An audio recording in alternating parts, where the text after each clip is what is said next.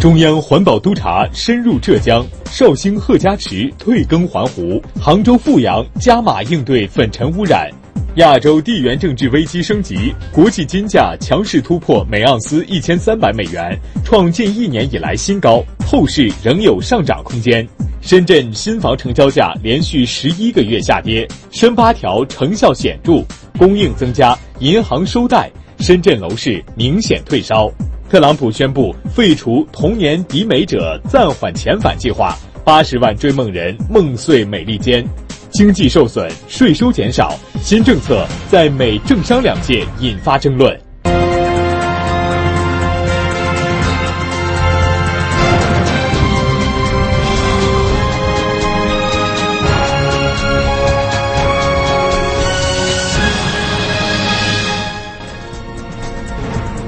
北京中央电视台财经频道，各位晚上好，我是姚雪松。晚上好，我是石小诺，欢迎准时收看正在为您直播的经济信息联播。国务院总理李克强九月六日主持召开了国务院常务会议，部署在更大的范围内推进证照分离改革试点，并再取消一批行政许可的事项，使营商环境更加公平公正。会议决定将上海浦东新区的证照分离改革试点的做法推广到天津、辽宁等十个自贸试验区，继续探索破解办照容易办证难等问题，打通最后一公里。会议决定。一是除涉及安全、健康等重大公共利益外，把营业执照与能分离的许可类证相分离，实现持照即可经营。浦东新区已试点的一百一十六项许可事项，在上述区域比照适用。经省级政府批准后，有条件的国家自主创新示范区等也可推广这些措施。对其他不涉及修改法律法规。国务院文件的行政审批等事项，地方可自行确定是否复制自贸试验区试点做法。二是对市场机制能有效调节，企业能自主管理，以及通过事中事后监管可达到设定证照目的的事项，要逐步取消或改为备案，将有关证照进一步整合到营业执照上。三是取消审批，改为备案或实行告知承诺之后，要完善信用评级等措施，推进综合监管。会议所决定的即将取消的一批行政许可事项，包括五十二项国务院部门行政许可事项和二十二项中央指定地方实施的许可事项。至此，本届政府累计削减审批事项六百九十七项，约占总数的百分之四十一。会议要求审批取消之后，相关部门监管责任要强化，坚决维护公平公正市场秩序。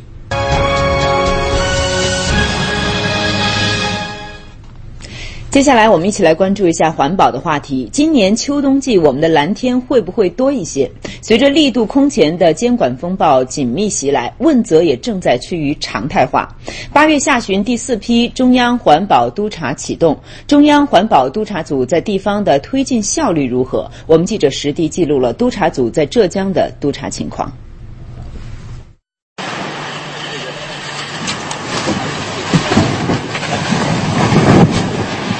八月二十号，在绍兴市袍江经济技术开发区孙端镇贺家池，绍兴德昌源建材有限公司制砖厂的烟囱定向爆破工作完成，而依法决定拆除这个烟囱，到整个拆除只用了短短三天时间。八月十七号，绍兴市接到中央环保督察组交办的信访件。反映贺家池存在堆放建筑垃圾和化学污泥，还反映一处制砖厂排放废气污染环境。就是倾倒大量的建筑泥浆，使我们现有的水面大幅度的缩小。那么针对这个问题呢，第一时间明确德昌源建材厂十七号下午三点半开始拆除，连续奋战五天。在二十一号下午五点左右全面拆除，现在正在扫尾阶段。拆除的德昌源化工和另外一家建筑材料再生中心两家企业年产值一共接近六千万，占地面积近五万平米。拆除了两家企业之后，贺家池不再有生产企业，但这里的水域的面积依然小得可怜。其实，曾经这里是绍兴的第二大湖面。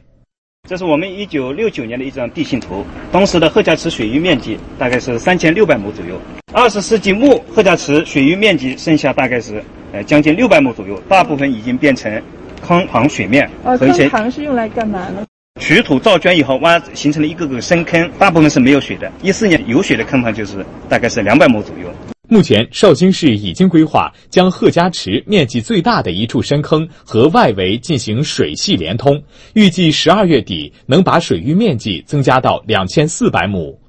我们要退耕还湖，原来的一些倾倒废渣的一些地方能够给它挖掘出来，作为水面用途。其他的一块呢，主要是复绿复坑。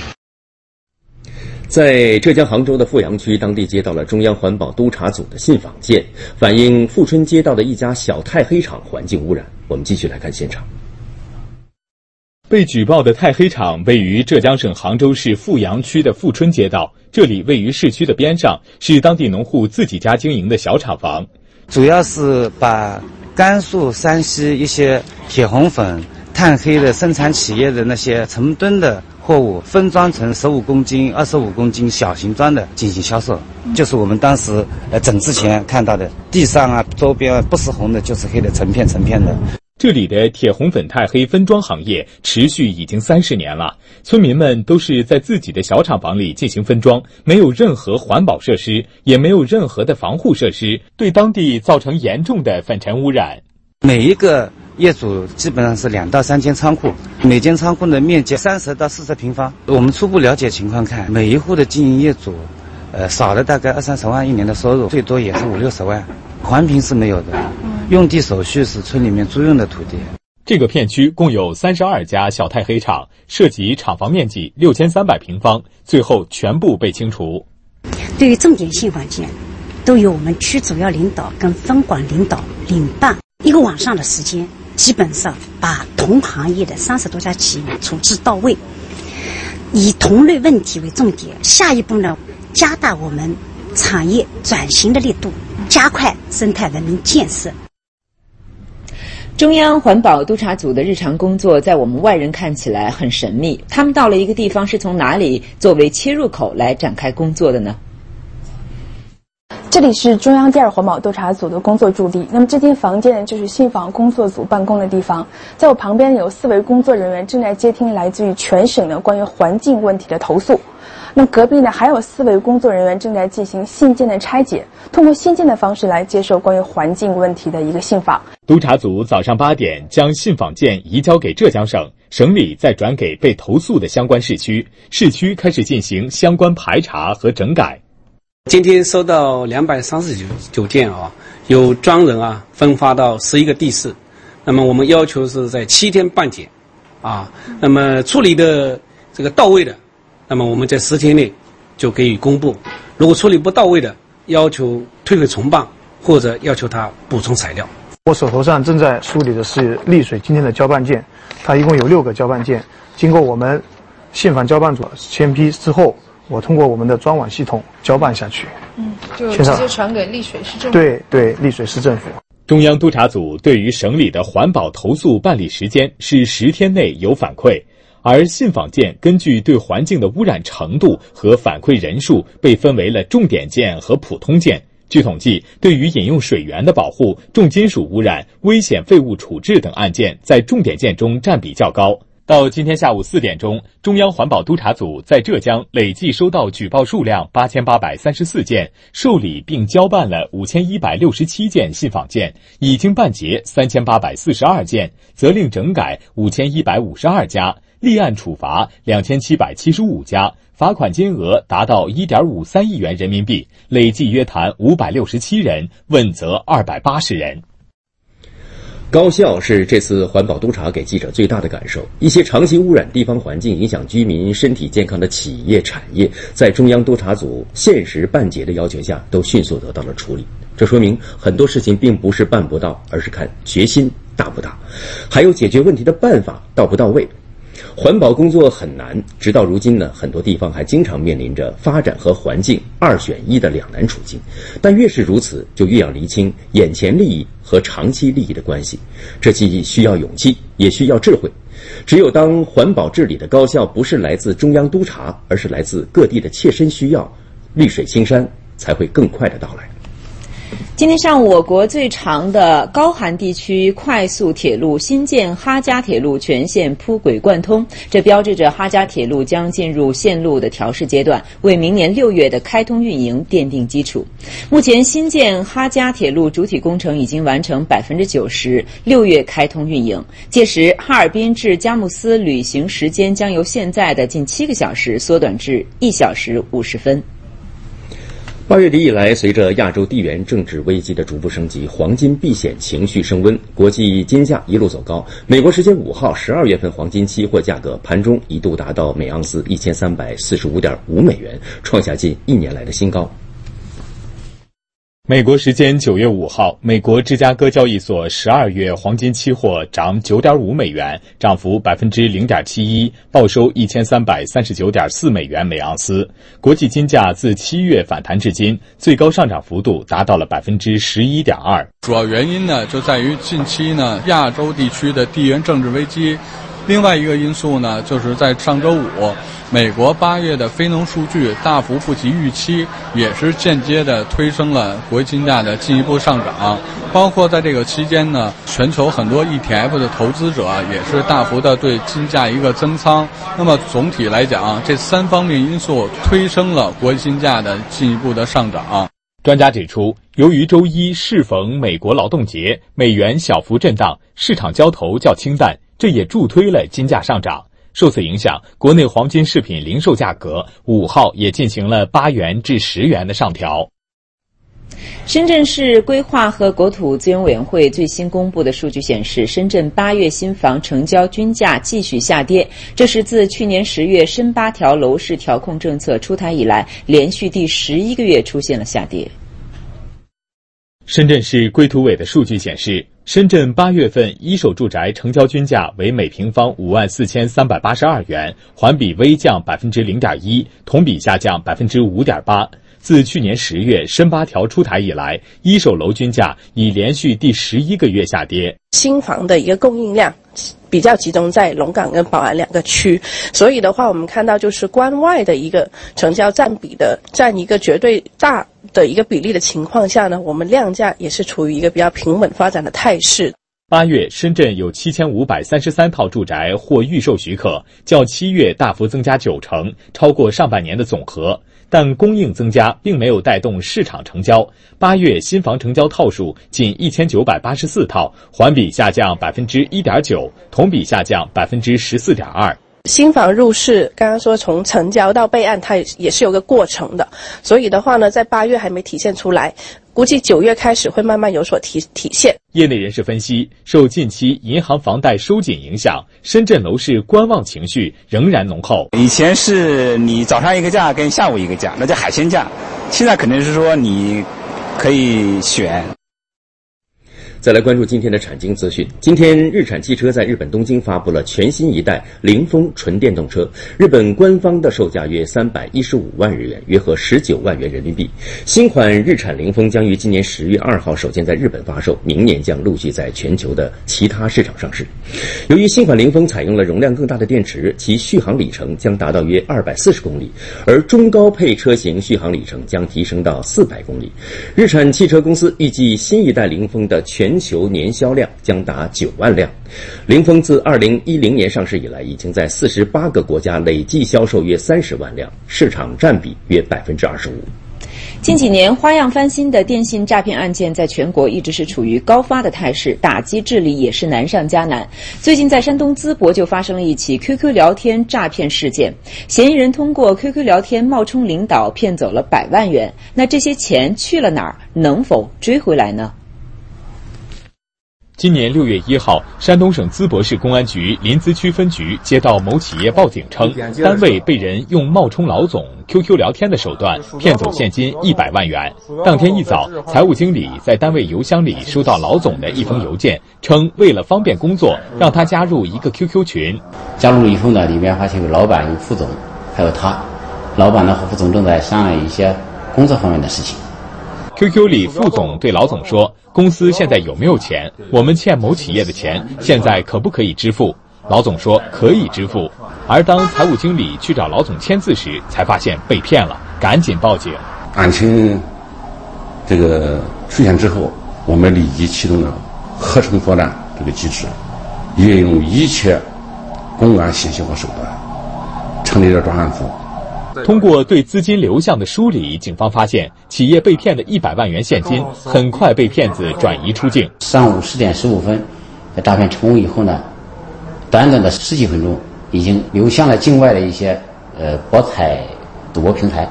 被骗资金进入境外赌博网站，就等于这笔钱进了一个大钱池，无法分清流出的钱是否与涉案账户有关联。对，进去的钱和出来的钱是不相对应的。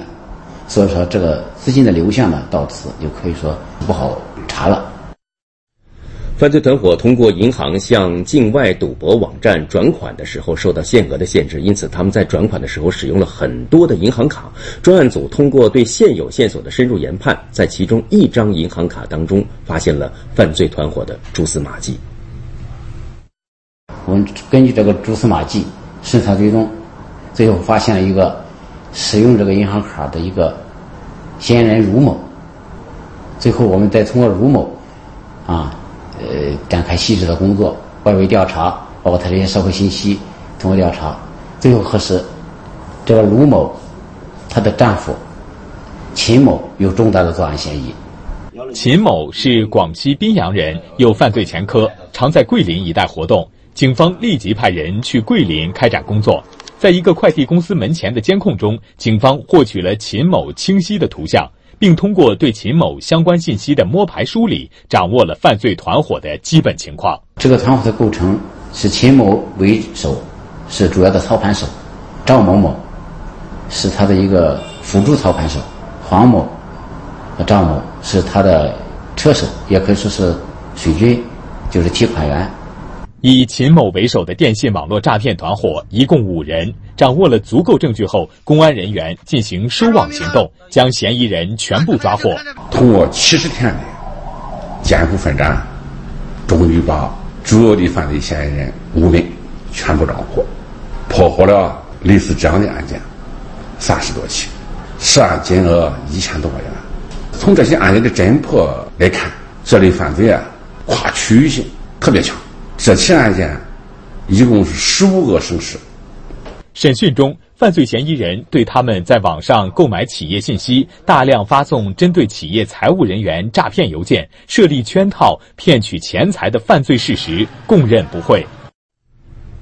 校园贷本来是一种学生助学和创业的贷款平台，但是却乱象丛生，滋生出超高利率、裸贷以及暴力催收等一系列的问题。对此，监管的力度也是越来越严格。今天，教育部就明确要求取消校园贷，任何网贷机构都不允许向在校大学生发放贷款。针对由于学生金融知识相对匮乏，一些不良网贷机构借机进行虚假宣传，造成学生被迫偿还高额借贷利息的事件，在今年上半年，教育部已会同银监会、人力资源部联合印发了规范校园贷管理的文件，明确要求取缔校园贷款业务，任何网络贷款机构都不允许向在校大学生发放贷款。同时，鼓励正规的商业银行开办针对大学生的小额信用贷款。我们还要求高校要认真的做好学生的教育啊，加强对学生金融知识的教育，加强对学校不良校园贷教育。另外，有些地方提出的常去网吧的学生不能被认定为贫困生的规定，教育部全国学生资助管理中心副主任涂义才回应称。这条规定只是地方认定家庭经济困难学生的原则性意见。实际上，它的这条规定呢，只是陕西省认定家庭经济困难学生的一个原则性的意见。他们还是要求各个学校根据自己实际的情况，对吧，制定具体的认定办法。再来聚焦高校继续教育。继续教育是我国终身教育体系的重要组成部分，向社会人士提供除了高考之外获得高校文凭的另外一条途径。但是从去年开始，教育部开始出台收紧学历继续教育的政策，一些机构趁着这个时机打出了继续教育学历末班车的概念，声称只要交钱就能快速的拿到国家承认的大学文凭。在二零一六年十一月，教育部出台学历继续教育的管理新规后，一些机构就在网上打出广告，声称二零一八年自考、成人高考即将改革，劝用户抓住最后的机会报考。今年一月，记者登录了一个名为“天普教育”的页面，其中正规学信网查询、免学免考、快速取证等字样被特别加粗。学免考是个快速取证方式。呃，学习完全免学习，考试是部分科目走过程性考试，不要求您答对。啊，我们这会能保证您在及格线以上。记者按照招生人员提供的地址找上了门，发现已经围坐了不少前来咨询报考的人。免考的话，反正就是都是国家政策的一个擦边球，它是有自考办跟教育委员会联合主办的，是以在校大学生的方式进行注替您进行注册的，是有别人就是说，包括像您中间。挂的课时、修的学科都是由别人替您去操作完成的。当然，考试的话需要您配合性的说一到两次。至于风险性的话，它不是说像像咱们报考复大或者是会计这方面会有一个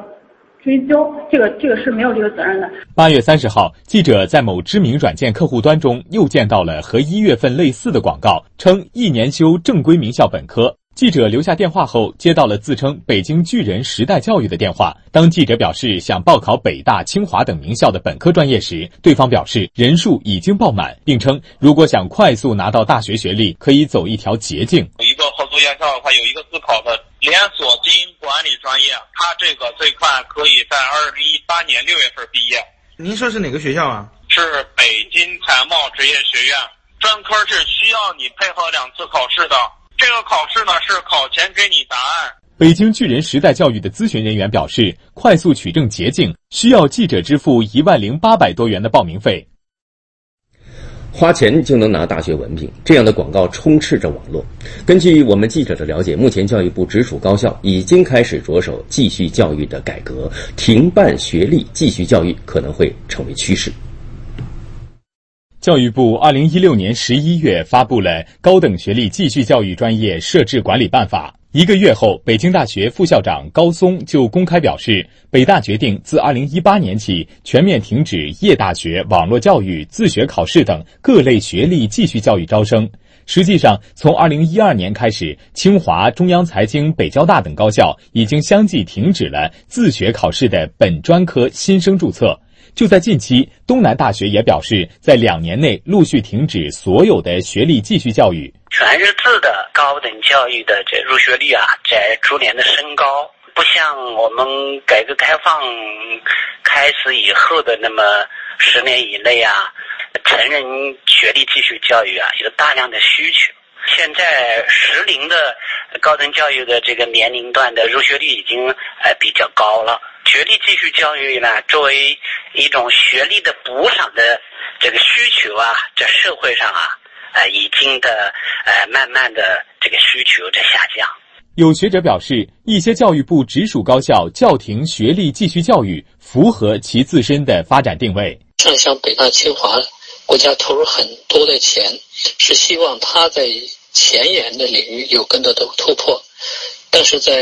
北大和清华呢，开设了很多。就比方讲，市场化很呃明显的一些专业，这些专业呢，跟下面的一些学校之间也有雷同，呃，没有多多少的这种技术含量和科学含量，这使得整个学校呢，这个运行起来是一个庞大的呃体系。叫停学历继续教育，除了是对高校发展的一种减负之外，还有教育学者表示，对于知名院校来说，这也能避免因为一纸名校文凭而带来的学历买卖等乱象。这个部属院校的学历继续教育，由于它的文凭比较吃香，因此存在着呃这种贩卖文凭这样的一个问题，也对学校这种全日制教育的声誉产生了比较大的这种负面的影响。对于部属院校来讲，它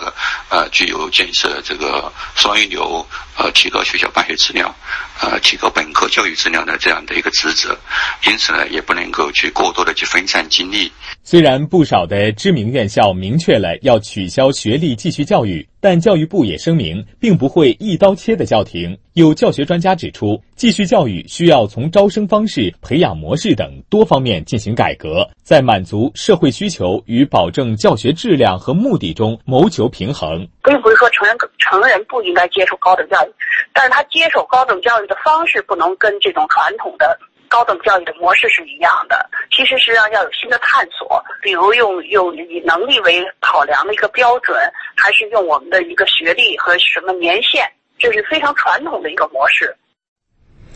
九月份正是贵州梨子成熟的季节，贵州毕节的梨树镇三千多亩不同品种的梨子正在等待着人们的采摘。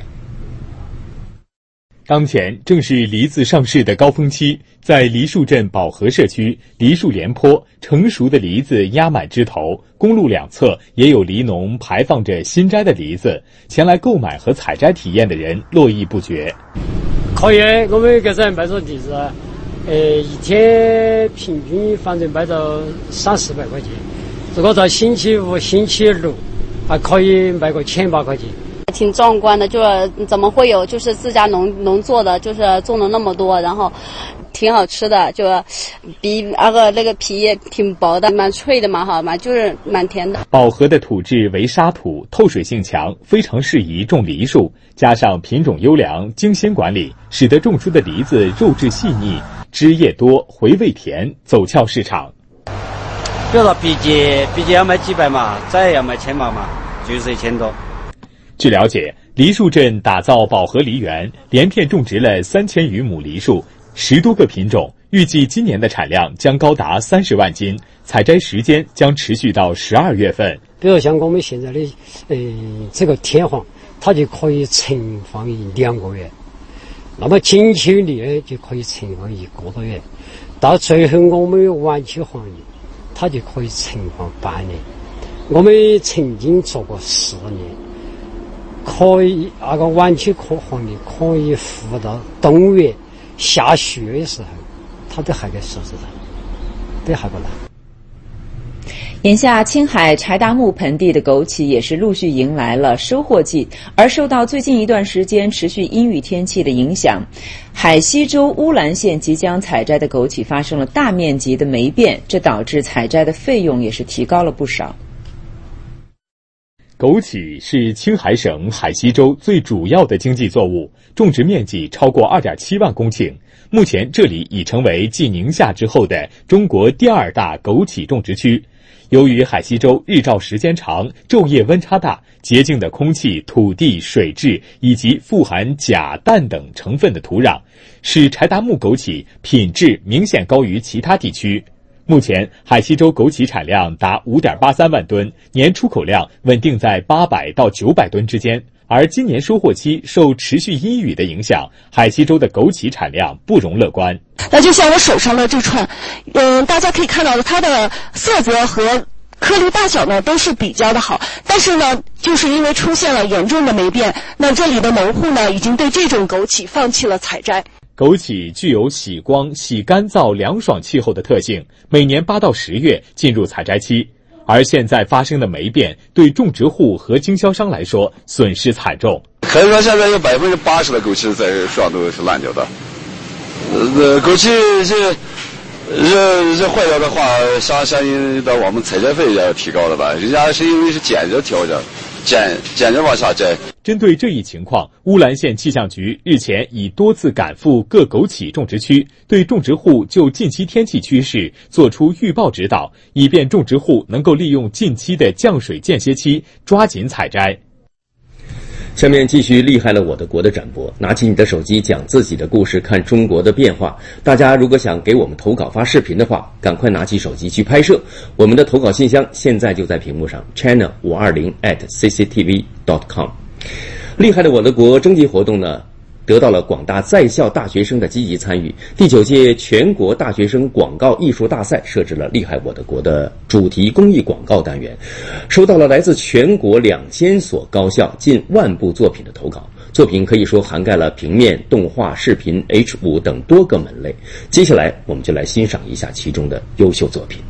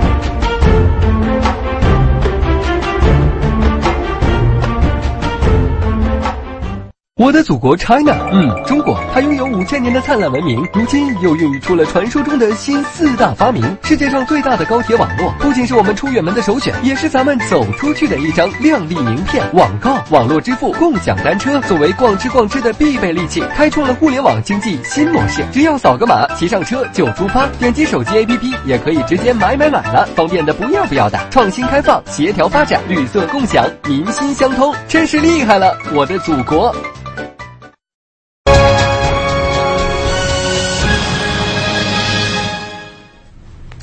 国际方面，美国国家飓风中心五号表示，飓风埃尔玛已经升级为五级飓风，正以每小时二百九十五公里的风速移动，且风速继续增强。埃尔玛将会成为大西洋上有记录以来的第二大热带气旋。美国佛罗里达州、波多黎各等地已经宣布进入紧急状态，呼吁大家做好应对的准备。美国国家飓风中心预警，未来几天中，艾尔玛将保持四至五级风力，并于五号夜间至六号白天登陆加勒比海背风群岛、波多黎各等地区。而后，艾尔玛极有可能继续向西北方向移动，路经多米尼加、海地、古巴、美国佛罗里达州南部等地。美国佛罗里达州州长斯科特五号宣布，该州所属的六十七个县进入紧急状态。福州民众正严阵以待，准备迎接这场极度危险的超强飓风。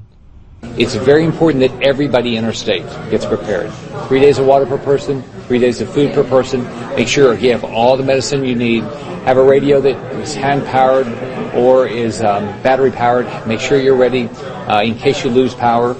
此外，佛罗里达州当地的民众正排长队进入超市抢购食物、水及必需生活用品等。 There's uh, the line to get uh, water goes around the whole supermarket, and it's like they only give you two. Uh, whatever you ask for the um, for water, they only give you two per person, and there's the lines are crazy. Cashiers, it's it's, all, it's packed. It's full. 而据路透社报道，在波多黎各。 当地超市的货架早已被抢购一空。波多黎各总督罗塞略表示，已经准备好了四百六十处飓风避难所。他呼吁当地三百四十万民众五号夜间前往避难所寻求庇护。他称这是之前从未有过的先例。巴克莱银行的分析报告预计，艾尔玛有可能超越2005年的卡特里娜飓风，创美国投保损失之最。最糟的可能是再次出现1926年迈阿密飓风的1250至1300亿美元那样规模的投保损失。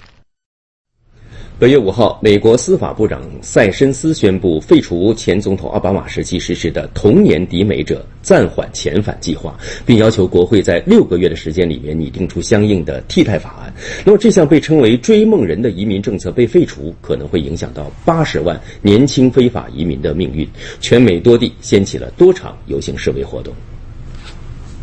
支持废除的人认为，非法移民占据了很多本应属于美国青年的就业岗位。亚马逊、苹果、微软、百思买和富国银行等企业的数百名首席执行官联名发表公开信，声援这一移民计划。他们警告称，一旦该计划废除，将导致美国国内生产总值损失超过4.6亿美元，还将造成超过2400万美元的社保和医保收入损失。We're talking about hundreds of thousands of people, 42,000 people in, here in the state of New York, uh, who would have to leave their positions and stop working. Uh, we have well over $100 million in tax receipts off of income here in the state of New York uh, that would go away if we had no DACA tax paying recipients. So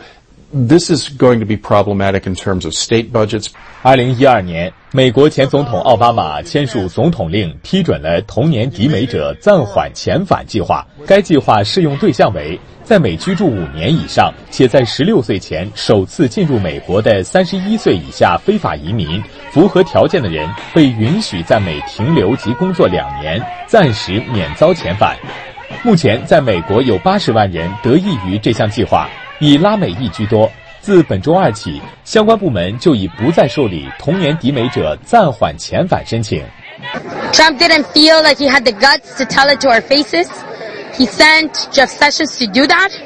right? He put a ticking bomb on us and say, six months you need to figure it out, and you need to help people to figure it out. Because guess what? This is no longer my issue. So we are going to fight. 非洲人口最多的国家尼日利亚自2015年底开始陷入衰退，失业率居高不下。面对就业的难题，尼日利亚的青年人将会如何寻找出路呢？这是尼日利亚一个手工制鞋工坊，这里一双鞋价格四至八美元，制作精良，造型多样。Compare the price, that one is higher and it can't last long, like the one that he usually made with his hand. So I believe on local product, they last longer. 工坊的经营者塞缪尔介绍说，自己开设这个工坊的初衷，除了养家糊口之外，也希望能培训更多的失业青年，让大家都有谋生的技能。目前，塞缪尔雇佣了五名年轻人，人均收入每周在一百至二百美元之间。他希望这些雇员未来也能创立自己的品牌，让更多的人有机会就业。And if another person started another thing and employed maybe two people, before you get to know it, there are jobs everywhere. 塞缪尔目前已经培训了二十位年轻人，他希望年轻人能有一技之长，自主创业。尼日利亚作为非洲第一大经济体，尽管经济持续增长较快，但失业率始终居高不下，而缺乏一技之长是许多尼日利亚年轻人就业难的重要原因。尼日利亚政府鼓励公共部门和个人开展职业培训，提高年轻人职业技能。更多消息来看一组联播快讯。第三届中国阿拉伯国家博览会今天在宁夏银川开幕。博览会聚焦中阿间经贸合作和技术交流，展览面积五万多平方米，有六十多个国家的来宾，两百多家机构和企业参展。国家发改委今天表示，计划在今年内完成全国乡村旅游投资五千五百亿元，完善基础设施建设，推动乡村旅游提质扩容行动方案落地，达到年接待人数超过二十五亿人次的目标。央行日前发布二季度支付体系运行总体情况报告显示，今年第二季度我国银行业电子支付总金额为五百四十五点五八万亿元，同比减少二十五点三七万亿元。以支付宝、微信支付为代表的非银支付同期大幅增加百分之三十四点八七。针对近期旅游市场出现的旅行社收取出境游保证金不能按约退还等问题，国家旅游局日前发布通知，禁止旅行社一次性收取两条及两条以上线路旅游费用，并严查旅行社收取出境游保证金、预付卡发行及履约情况。国际方面，美国俄勒冈州波特兰地区近日发生山林大火，截至当地时间五号，过火面积达四千公顷。由于火势凶猛，当地数百户家庭被迫疏散撤离，该州多个地区进入紧急状态。巴西环境部公布的数据显示，从去年八月至今年七月，巴西境内被砍伐的亚马孙雨林面积为两千八百平方公里，较前一年下降百分之二十一，这是亚马孙雨林砍伐面积五年以来的首次下降。日本邮政日前宣布，自明年三月起，将包裹运费一次性提高约百分之十二。日本各大快递公司近期也纷纷提价，平均涨价幅度全部超过一成。据估算，涨价后，日本邮政一年将增收约八十亿日元，约合四点八亿人民币。